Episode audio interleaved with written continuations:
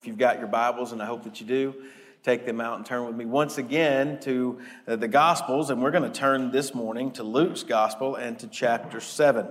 Luke chapter 7. You know, with Thanksgiving right around the corner and, and um, just thinking about that coming up, I was, I was considering what, uh, just to, for us to have some time together to consider today what would be the proper attitude and response of a person who is, is truly grateful and thankful for the forgiveness and the salvation that they have in Christ. What, what should our natural and what should our honest response be? How should we act? What should our, our nature be when we consider all that Christ has done for us? In some ways, that may sound strange because, you know, a person who has experienced the grace of God and the mercy of God and the, the forgiveness of God, surely the natural response and the obvious response and the obvious attitude would be uh, to show gratefulness in return and to show uh, kindness and love toward the one who had been so kind to us. That's the natural thought processes that we should think about. And often that is the case, but the reality remains that for many over time, the fervency and the zeal and the passion that we once had for Christ, well, it seems to fade. Sadly, as one writer put it, far too often we can simultaneously quote some of those great scriptures. John 3:16, for all for God so loved the world that he gave his only begotten son that whosoever believes in him should not perish but have everlasting life. We can quote that. We can quote Romans 5 verse 8 that God demonstrates his own love toward us. And that while we were yet sinners, Christ died for us. We can, the writer says, we can quote many of those scriptures while simultaneously yawning. His point is just simply that the amazing truth of God's love and forgiveness can regrettably lose its impressiveness. That the magnificence of our salvation can unfortunately tumble down the list of things with which we are most awestruck and enthralled and amazed. Of course, there's another reason why some folks yawn and appear utterly unimpressed with the gospel. It's because they have never truly come to grips with its amazing nature. The salvation that Jesus offers doesn't really seem all that remarkable because they don't really see themselves as folks that benefit from it. In other words, there are those who are unimpressed with Jesus because they are overly impressed with themselves. However, in the, the passage that we're going to, to read today, I want you to know that we're going to find the story of a woman whose love and whose gratitude for Jesus stands in stark contrast to that. In fact, she's an example to be emulated. She had been a very notorious sinner, but she had experienced forgiveness and, and her life had been changed and transformed. In fact, the gospel had so radically altered her life that her gratitude and her devotion and her love for Jesus became so evident that we witnessed not in her any yawning whatsoever. There's no lackadaisical or humdrum approach to Jesus. Rather, as we will see, the grace and the mercy that she had received made her yearn for Christ. And in her response to Christ, we come to realize that she has very much to teach us about what ought to happen in our own lives as we respond in gratitude to the Lord for all that He has done for us. So, with that as an introduction, let's read this passage. It, it happens right there at the end, beginning in verse 36 of, of chapter 7. Hear the word of the Lord. Then one of the Pharisees asked him, that is Jesus, to eat with him. And he went to the Pharisee's house and sat down to eat. And behold, a woman in the city who was a sinner when she knew that Jesus sat at the table in the Pharisee's house, brought an alabaster flask of fragrant oil and stood at his feet behind him, weeping. And she began to wash his feet with her tears and wipe them with her, the hair of her head. And she kissed his feet and anointed them with the fragrant oil. Now, when the Pharisee who had invited him saw this, he spoke to himself, saying, This man, if he were a prophet, would know who and what manner of woman this is who is touching him, for she is a sinner. And Jesus answered and said to him, Simon, I have something to say to you. He said, Teacher, say it. There was a certain creditor who had two debtors. One owed 500 denarii, the other 50. And when they had nothing with which to repay, he freely forgave them both. Tell me, therefore, which of them will love him more? Simon answered and said, I suppose the one whom he forgave more. And he said to him, You have rightly judged. Then he turned to the woman and said to Simon, Do you see this woman? I entered your house. You gave me no water for my feet, but she has washed my feet with her tears and dried them with her hair, the hair of her head. You gave me no kiss, but this woman has not ceased to kiss my feet since the time I came in. You did not anoint my head with oil, but this woman has anointed my feet with fragrant oil. Therefore I say to you, her sins, which are many, are forgiven, for she loved much. But to whom little is forgiven, the same loves little. Then he said to her, Your sins are forgiven. And those who sat at the table with him began to say to themselves, Who is this who even forgives sins? Then he said to the woman, Your faith has saved you. Go in peace. Brothers and sisters, this is the word of God, and it is for the people of God. Let's pray together. Lord, we thank you for this day and thank you for the word that you have given to us a word that, that really shines a light into the heart of who we are and causes us to inspect ourselves and to investigate our response to you in light of all that you have forgiven us of. And I pray that that would be what we would engage in today, each and every person in this room. Lord, we just desire to love you with all of our heart, with all of our soul, and with all of our mind, and with all of our strength. So I pray that that would be what we would do today as we ask for your Holy Spirit to give us wisdom and guidance in Christ's holy name. Amen. The scene that Luke describes in this passage is a classic example of, of opposites. Um, Simon the Pharisee is, is contrasted with this, this woman who isn't even given a name in this passage. She's an unnamed woman. Uh, Simon is a self righteous, upstanding citizen of the community who no doubt possessed a great reputation. This unnamed woman, on the other hand, uh, was a woman who also had a reputation, but it was far from anything that was good. Um, in fact, she is, she is referred to as being a known sinner. And, and most Bible scholars and, and, and folks that have commented on this passage mean likely that she was a prostitute and that that is how she had earned her living. So, very clearly, this scene represents us with two figures who were just as opposite on the spectrum as you could possibly get. The main character of the story, however, is Jesus. And, and Luke tells us that Jesus accepted an invitation from this Pharisee whose name is Simon, and, and that the Pharisee asked him to come and to dine with him. Now, many have, have tried to use conjecture to figure out exactly why uh, he was invited to Simon's house. Uh, many have wondered what, what the purpose was. I think that the details of the story indicate to us that Simon certainly was not a believer in Jesus. He was not someone who, who saw Jesus as his Savior. Likely he was a skeptic who was trying to gain information about Jesus. Maybe he was sub, just trying to find something to subvert the plan that Jesus was involved with. But it may be just as likely that he just wanted to try to figure out who this guy was that was getting so much popularity. What we should know, though, is that Jesus, even knowing, for he knew exactly why Simon would have asked him to come to his house. And yet we see that Jesus accepted his invitation because he was always willing to sit down and eat with anyone, even, even a skeptical Pharisee like Simon. Now, the dinner party itself though, is interesting because it would have not been anything like any dinner party that you and I likely have attended. We were, my, my wife and, and family and I were invited to a dinner party the other night, and, and it was nothing like this.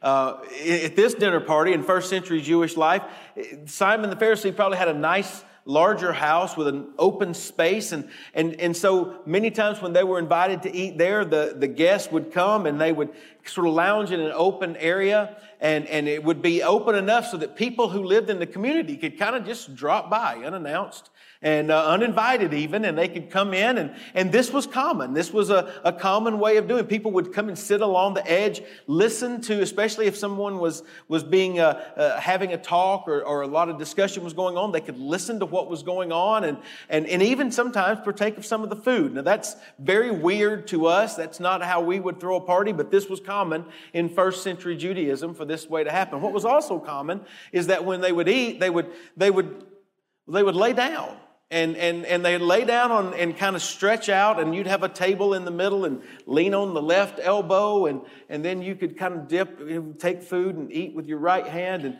and I've been to some places in the world where that's kind of how the food was served, and I've made a royal mess out of myself and, and everything that I ate, but that was common in those times. So, so everything about this party is a little bit different for us to kind of take in, but it's important that we understand those details because they set up for us everything else that occurs. Because while all of that would have been common and understanding what was not common was for a woman like this to show up.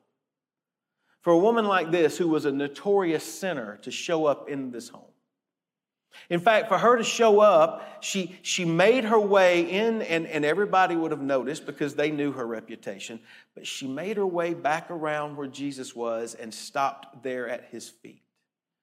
And the Bible says that she began to weep. Now, I want you to know this was not just some little light sniffling and crying. It was nothing like that. No, the word that Luke uses here is a word that means when she wept, it's a word that meant to wet. In other words, she cried so much and she wept uncontrollably, really losing control of herself to the point that it soaked Jesus' feet with her tears. It's an amazing thing that occurred there. Martin Luther refers to the tears that she wept as heart water. And it was the water that bubbled out of her eyes that came from her heart because she recognized that Jesus had done something for her. It was so great and so overwhelming. She was so overwhelmed by the grace that she wept out of sheer gratitude. But then, as she looked down and she saw how wet Jesus' feet was, she did something else that was quite radical. It says that she took her hair down, which meant she would have taken whatever she had covering over her head and, and she would have disentangled her hair and let it fall and used her hair then to dry Jesus' feet. Now, again, in our culture today, that may not seem that, that weird of a thing to do, but according to the Talmud, which the Jews lived by, for a woman to show her hair to another man was grounds for divorce. In fact, it was such a, a radical thing for her to take her hair down in public that Alistair Begg, in a sermon that he preached on this passage, said it would have been no less shocking to the people present if she had disrobed right there in public. Notice that Luke tells us that she also took this alabaster jar that she had with which tells us that she brought it intentionally. She knew what she intended to do. And she took this alabaster jar that contained perfume, likely an expensive perfume, could have been the most expensive thing she owned. And she poured out its contents of perfume on the feet of Jesus. She poured it all out for the glory of Christ. And it is without any doubt that everyone who was there at that party was shocked. They were dumbfounded by what they had seen. And I imagine that as the aroma of that perfume began to waft around the room or around the courtyard, so the gravity of what had just occurred began to penetrate the mind of Simon the Pharisee. He was no doubt shocked by what this woman had just done. But listen, he was even more shocked by what Jesus did not do. You see, Simon no doubt expected Jesus to jump to his feet in indignation and, and then to condemn the woman's actions and, and, to, and for her, her public display of emotion and, and for, you know, just dishonoring herself in public as she had just done. No doubt Simon expected Jesus to rebuke her and to castigate her for her immorality and for her indiscretion. But notice that not only did Jesus not discourage this woman, he actually accepted her display of love and affection and he even encouraged her. Simon is just stunned. He was not only shocked by the woman, he's more shocked by Jesus. And he even says to himself in verse 39 this man, if he were a prophet, would know who and what manner of woman this is who is touching him, for she is a sinner. Now, that gives us the clearest indication for why he had invited Jesus to his home. He was investigating Jesus, he was trying to figure out who Jesus was. And this action, this lack of action on Jesus' behalf, proved to Simon that Jesus was not who he claimed to be. He was certainly no prophet. Now, from this response, we learn a few things that are important to note about what Simon was thinking. First of all, we see that he has contempt for the woman and believes her to be unacceptable, untouchable. She's a sinner who, whose well known sin made her an outcast. That's the first thing. The second thing that we note is that he has absolutely no idea why Jesus came to this earth. He has no concept of the gospel and why Jesus came to save sinners. And the third thing we recognize is he believes himself to be qualitatively different from this woman. He might not be perfect. You probably could press Simon, and he probably wouldn't have said that he was perfect and completely without sin, but he certainly was not, was a cut above her. He was better than she was. I mean, however you wanted to mark sin and you wanted to measure it out, what he had done in his life was small in comparison to her. Contact with him was not defiling. That was obvious. He had invited Jesus to his house. You couldn't be defiled by coming in contact with him. But you could certainly defile yourself by coming in contact with her. She was a great sinner who was fundamentally different from him. That's Simon's understanding. And his judgmental, condemning, holier than thou attitude reveals what Simon's idea of religion is all about. In his mind, religion was all about being good. God likes good people. God wants to be around good people who live good lives and, and who, who earn His love and earn His respect and earn His, His favor. And so religion is all about doing the things that should be done, not doing the things that shouldn't be done, and staying in your lane. As I said in the first service, it means driving 55 miles an hour and staying in your lane. That's what religion was for him. But in his mind, there was no room for the issue of grace in his theology. Recognize this you don't need grace if you don't do anything wrong. If, your if your idea is just to check off all the boxes, both good and bad, there's no need for grace in your life. And those who need it aren't going to get it because they're not worthy of it. That was Simon's understanding. But Simon was wrong in his his incorrect misconceptions about God and about grace actually help us to understand something very important.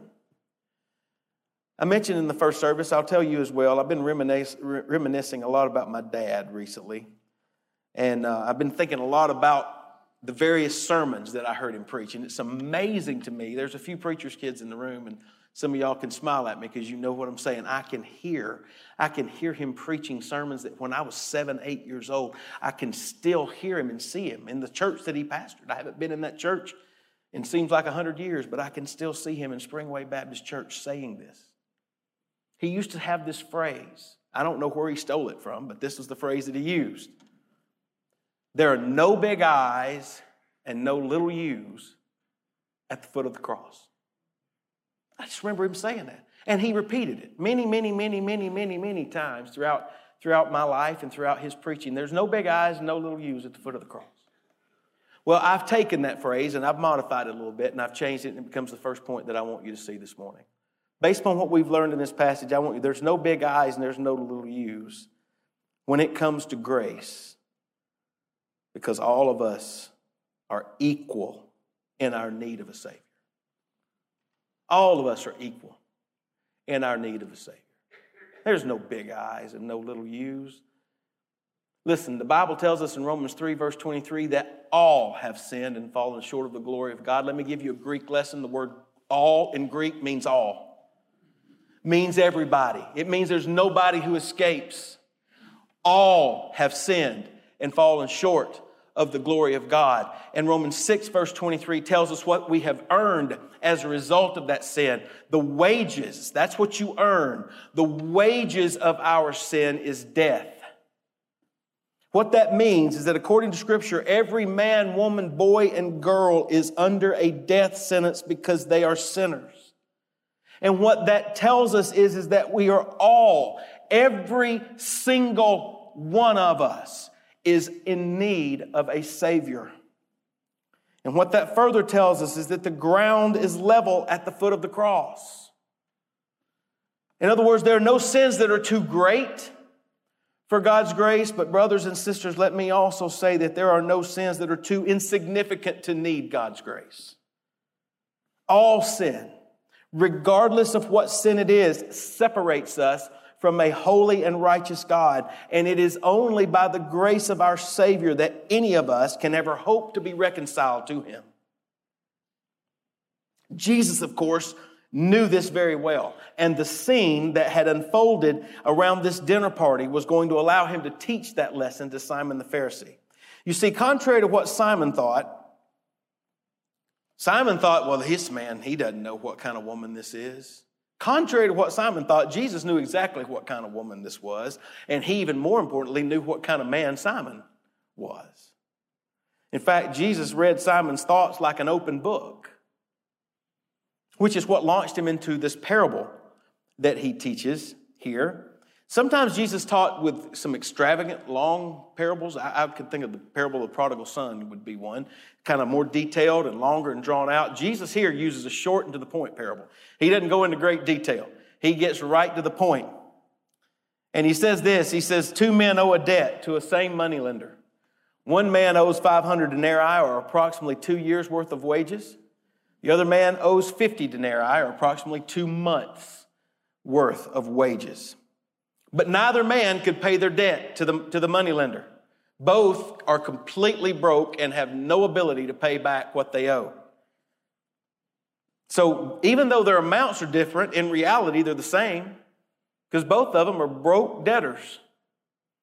You see, when you have no resources to, to pay, the question of how much debt you owe becomes pretty academic at that point. Both are debtors, both are bankrupt. But the amazing part of the story is that it's what the moneylender does.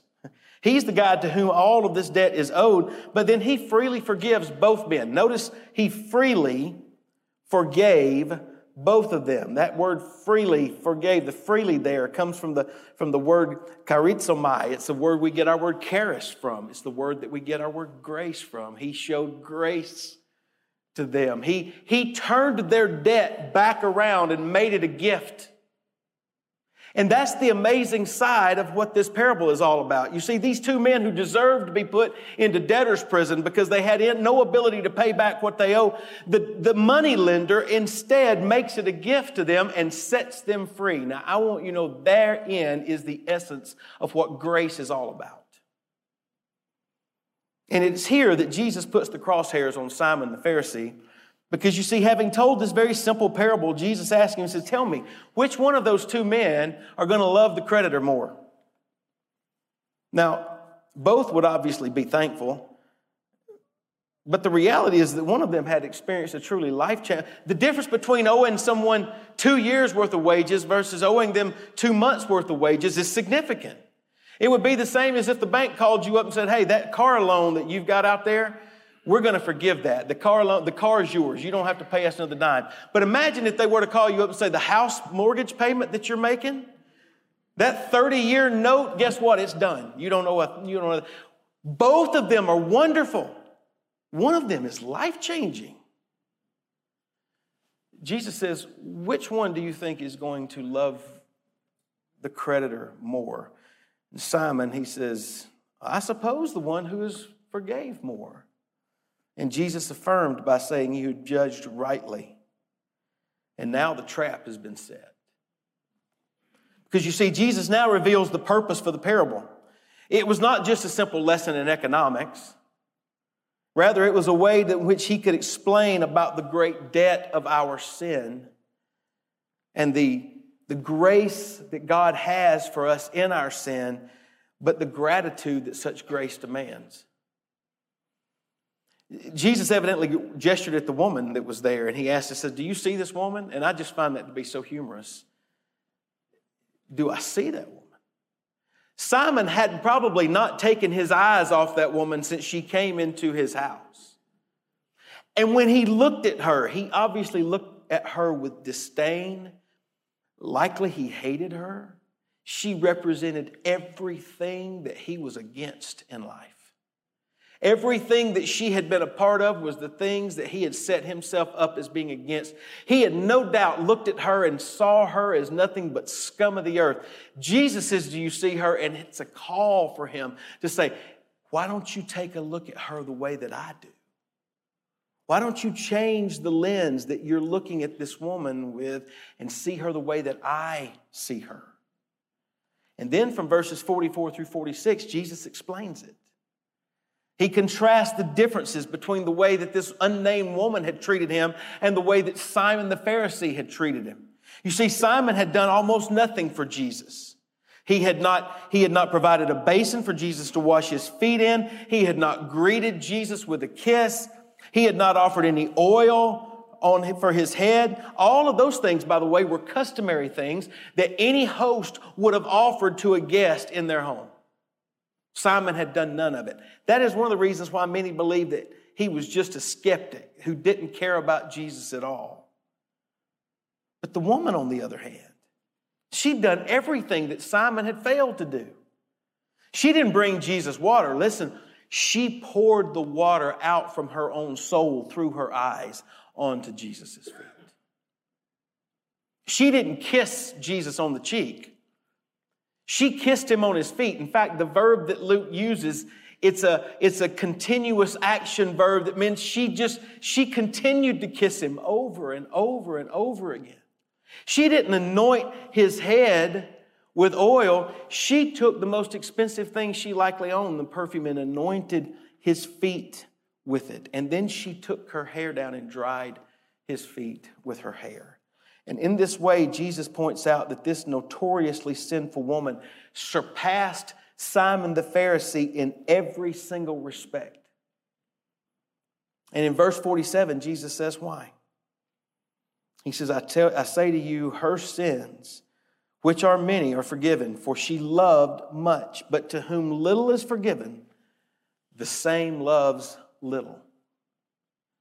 It's important to note that Jesus is not saying that this woman was forgiven of her sins because she loved much. Rather, it's just the opposite of that. She loved much because of what had been done to her. She loved Jesus and poured out her love upon Jesus because Jesus had forgiven her, which is exactly what verse 47 means. He, verse 47 is the answer to the question Jesus asked in verse 42. In verse 42, Jesus asks, Who will love the creditor more, the one forgiven much or the one forgiven little? In verse 47, Jesus answers it. And what becomes obvious is that this woman's great love and gratitude to Jesus resulted from the fact that she realized just how much she had been forgiven of. She had discovered that with Jesus, there is enough forgiveness to go, to go around for all of our sin, even if we feel like we're the biggest sinner in the world. I wonder if you realize that. Maybe you're here and you're hearing this story and you're thinking to yourself, boy, I sure wish I could experience something like that. I wish I could have something like that woman did. Preacher, you just don't know. You don't know where all I've been. You don't know what all I've done. You don't know the depths to which I've fallen. I wish I could have that kind of forgiveness in my life, but I don't. And I don't see how in the world that God could ever forgive me. Here's what I want you to know there is no depth that is too deep that the grace of God cannot reach you. There is no sin that is too wicked that God cannot forgive. His grace is deeper and wider and stronger and higher than anything you have ever done. That's the conclusion that this unnamed woman here in Luke 7 had come to. And that realization so transformed her and so overwhelmed her that she gave herself completely over to loving Christ with a reckless abandon. You notice she didn't care about the cultural mores of her time. She wasn't concerned about what anyone else thought of her. She gave herself completely uninhibited in her love and affection to Jesus. But where did that leave Simon the Pharisee? What did his response to Jesus reveal about the true condition of his heart? Well, according to this parable that Jesus told, if gratitude for if gratitude and love for Christ is a sign of forgiveness, then a lack of gratitude and love shows that one does not believe that there is much for which they needed to be forgiven of, or even worse, that they've never been forgiven at all. You see, if it's true, as I stated earlier, that there are no big I's and no little U's when it comes to grace because all of us are in need of a Savior, then we must ask the question if there really is such a person who has been forgiven of little. Is there really such a person out there that can say, I've only been forgiven of a little?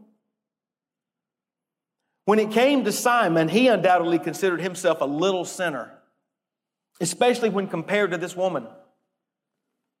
But the scripture teaches us that all sin, regardless of how insignificant we may think it to be, separates us from God. And we may think that a prostitute is much worse than a, a gossip. And listen, the ramifications of sin as it pertains to what we experience in this life may very well be that they experience harsher things that occur. But listen, as it pertains to the spiritual realm, all sin places us under the death sentence and applies to us a debt that is so large that none of us could ever hope to repay it. The Puritan theologian John Owen observed this. He said, He who, he who has slight thoughts of sin never has great thoughts of God. He who has slight thoughts of sin never has great thoughts of God. And that was precisely Simon's problem. Because he trivialized his sin, he misunderstood just how huge of a debt that he owed. And that leads me to the next point, the second point on your outline, and it's this. If we show little love and gratitude for Jesus, it can only be because we have little idea how much we have been forgiven. The less we feel the need to be forgiven, the more self righteous we become. The more self righteous we become, the less we show love. In other words, we become like Simon, only doing the minimum never pouring out our lives as a fragrant perfume for the glory of Christ. Simon didn't offer Jesus a kiss. He didn't wash his feet. He didn't give him oil to soothe his skin. That was his way of showing a lack of love and gratitude to Jesus. How might we do that in our lives? For many, we may not ever praise him publicly. We may not ever sing passionately. We may not ever go out and tell others about the good news that has occurred in our lives. We don't give a testimony of who Jesus is. Perhaps we don't speak words of affection and gratitude to Jesus in prayer. We don't spend time opening up his love letter and spend time reading it and studying it for ourselves. We don't take the time to offer a, a prayer and say, God, I'm sorry for what I have done. Would you please help me and, and, and ask God for, to help us in our walk of obedience? Maybe we just don't have a relationship with him. How else? Maybe we don't give of our resources. We don't, we don't take the time that's necessary to serve the Lord. We don't give of our abilities and our talents like we should. We don't give of our financial resources as we ought to. There are multitudes of ways in which we just do the bare minimum. We don't really allow the, the love and the gratitude that God has placed there and should be there to come out.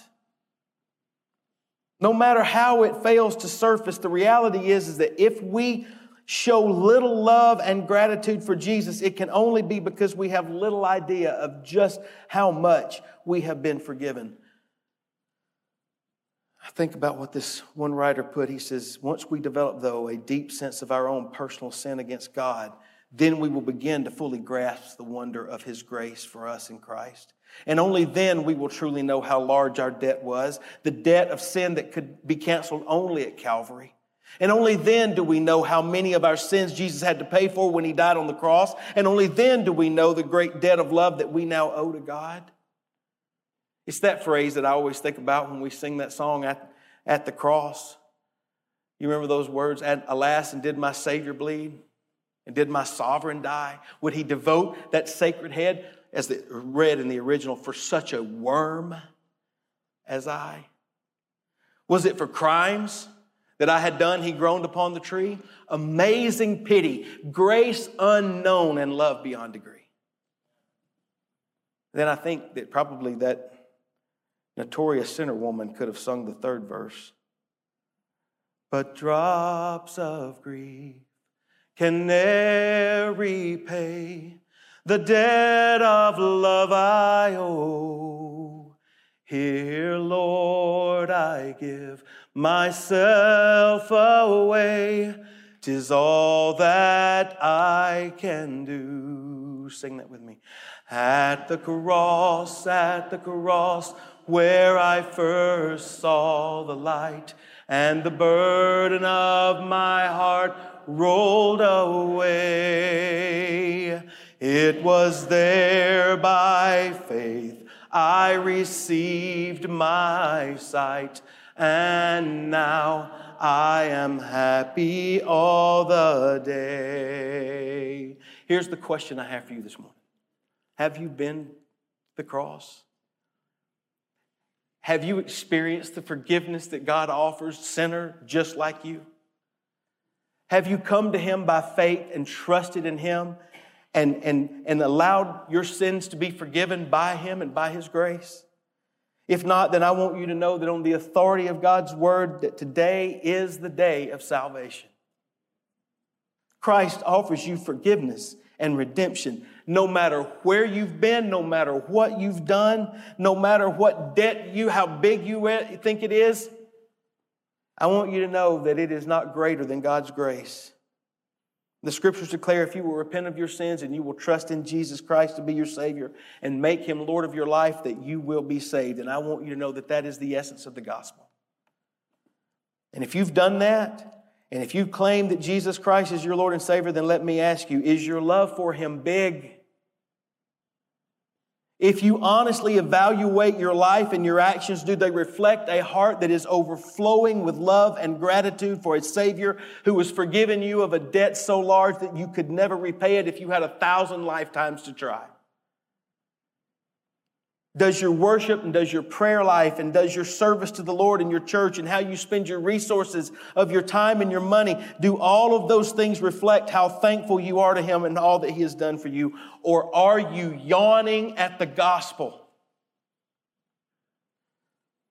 Listen, the grace that Jesus Christ offers you is if it does not produce a yearning in your life, if it doesn't produce a life of unreserved love and affection and gratitude toward Jesus, then His grace is either unknown or is it unappreciated.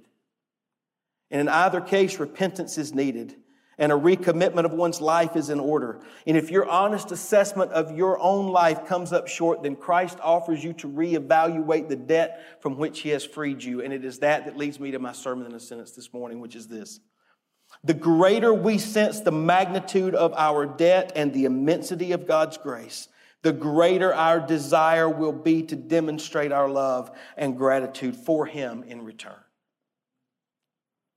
I love how one preacher put it. He said, When we see ourselves clearly as sinful rebels and see God's mercy clearly as an undeserved gift, then we will want to spend the rest of our lives showing our love and honor to the Lord. We will serve Him without complaint and without reservation. We will yearn for Him. We will not yawn at Him. That, brothers and sisters, is my prayer for myself and is my prayer for each and every one of you. Brothers and sisters, this is the Word of God, and it is for the people. Let's pray. Our Father, we thank you for your love and your mercy for us.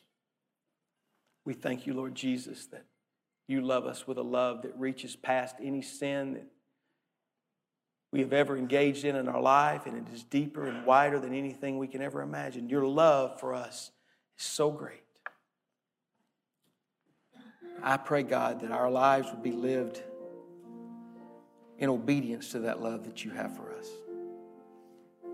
If there's one in this room this morning that does not know you as their Lord and Savior, they've never bowed their knee and their heart to you, confessing you as Lord and asking for your forgiveness of their sins, then I pray today would be that day. That they would see themselves for who they truly are and see you for who you truly are.